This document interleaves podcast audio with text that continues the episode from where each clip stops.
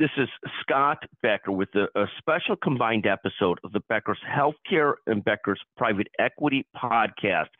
Today's discussion is led by two brilliant partners and leaders at McGuireWoods, and they're going to talk about the payer services market and, and what's happened is with the explosion of payers of every different level. Yes, there's the four big payers, but then there's hundreds and hundreds of other payers either hospital sponsored payers, other kinds of payers.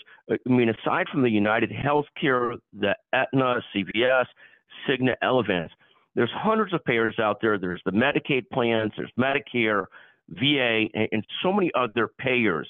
And this has led to an explosion of investment in all kinds of technology and other things that, that sell into the payer services space.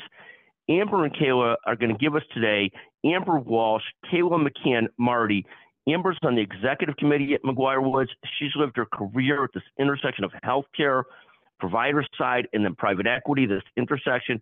Kayla, as well, has done a tremendous amount of work on the multi facility provider side, also at this intersection of healthcare and private equity. They're going to talk to us today about this payer services space. Kayla, let me start with you. What's creating the interest in this space, this payer services space? Uh, can you tell us about what's driving that? Yeah, absolutely. Scott, thanks so much for having us today. I think payer services has become an emerging area, especially for private equity investing in healthcare, because it has a lot of features of healthcare associated with the provider side that many are familiar with, but it also has some of the benefits of being a little bit less regulated and having a little bit more fragmentation even than some of the provider services side. There's a couple of key things. Uh, one is billing administration has gotten extremely complicated with payers, which really has provided opportunity for new growth and new development of companies that are providing sophisticated technology to administer claims those are organizations that weren't around previously and are ripe for consolidation.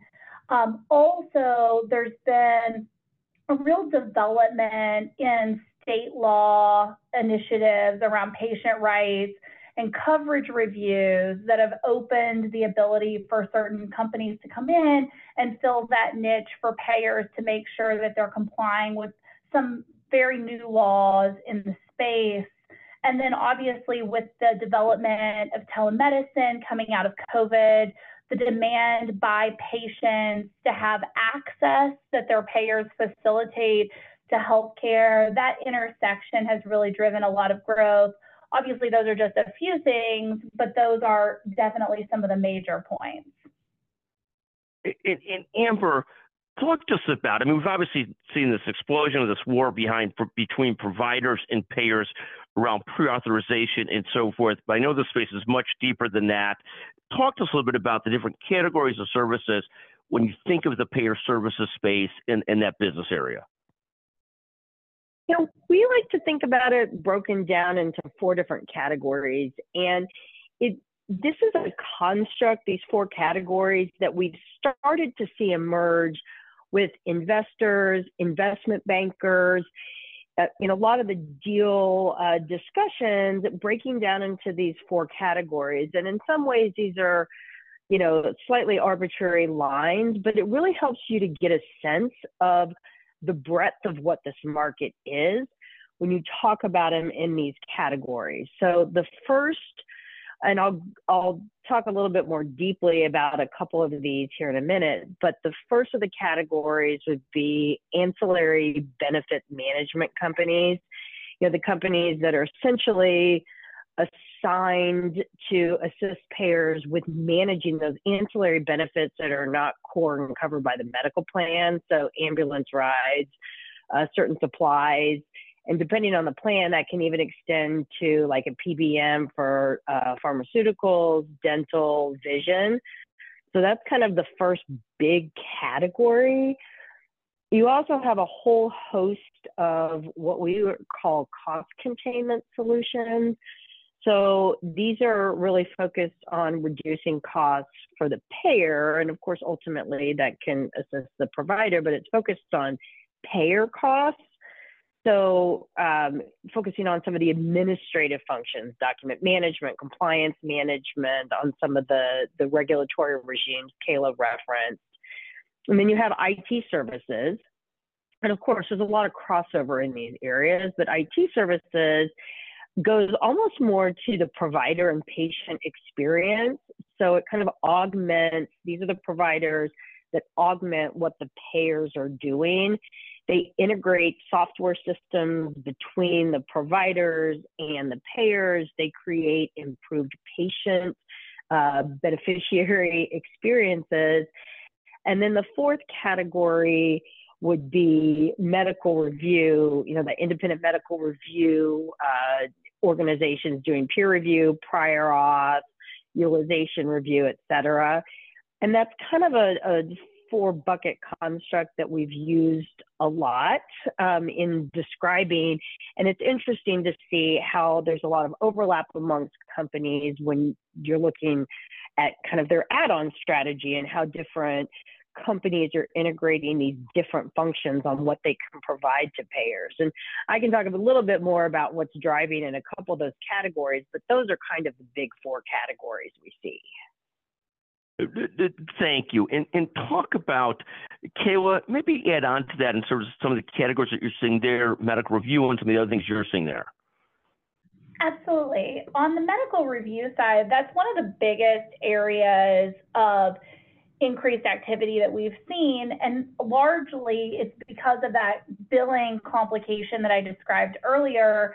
It's becoming really necessary to have certain technologies and have certain administrative processes that can easily navigate medical reviews for payers. And so they've been investing a significant amount of resources in that area they've also been looking at it really closely because it allows them to mine data for speed of reviews and for future planning purposes associated with total spend.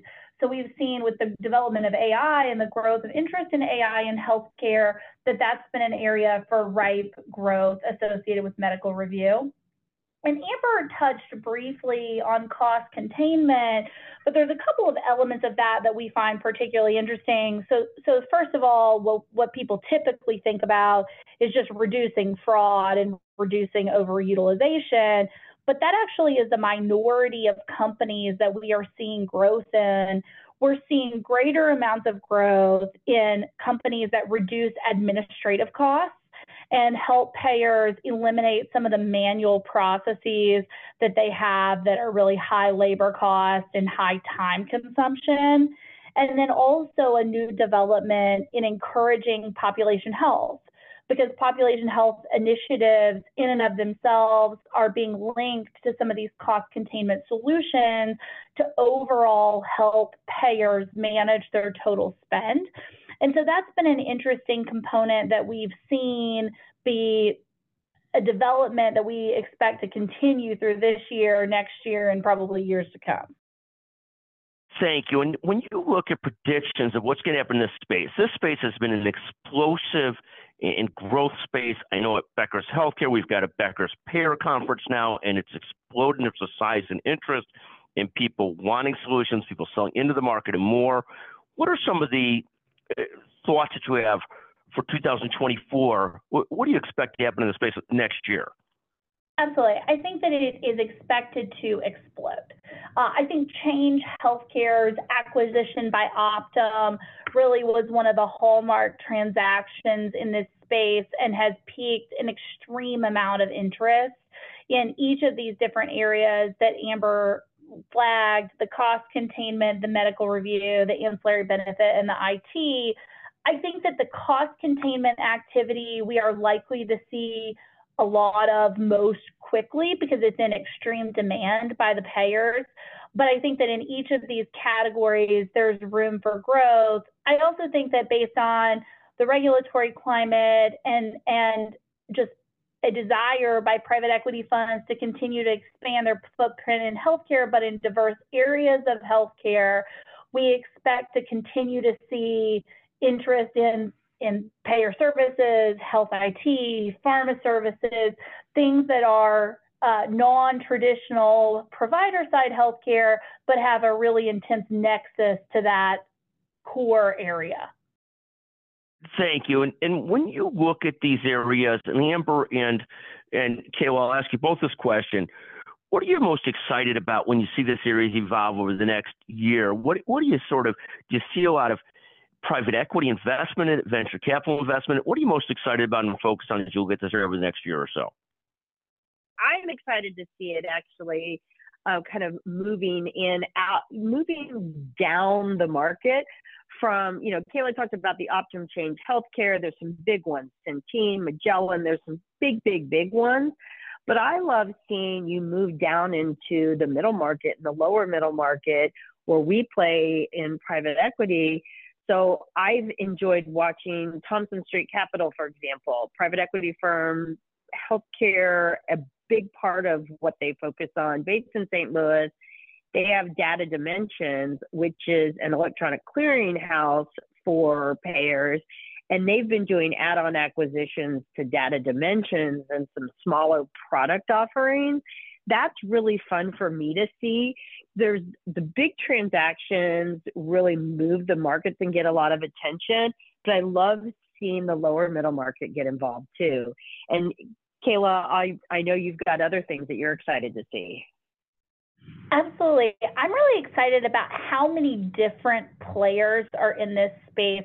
Scott, you hit on it briefly, but it's private equity, it's payers, it's health systems, health system venture funds, traditional venture funds, Silicon Valley, all of these different players in the space that are somewhat non traditional healthcare provider side players are in this area of payer services with the intersection of payers and providers. And I think that's particularly attractive. It brings a lot of new people to the landscape, uh, and it also brings new capital and new growth opportunities. I mean, it's been fascinating to watch the explosion in this space and the continued explosion in it, and just absolutely fascinating. Amber Walsh, Kayla Marty, I, I want to thank Kayla McCann Marty. I want to thank the both of you for joining us today uh, on this combined episode of the Becker's Healthcare and Becker Private Equity Podcast. It's great to visit with both of you. Uh, it's such an interesting issue and area. Thank you very much for joining us. Thank you, Scott.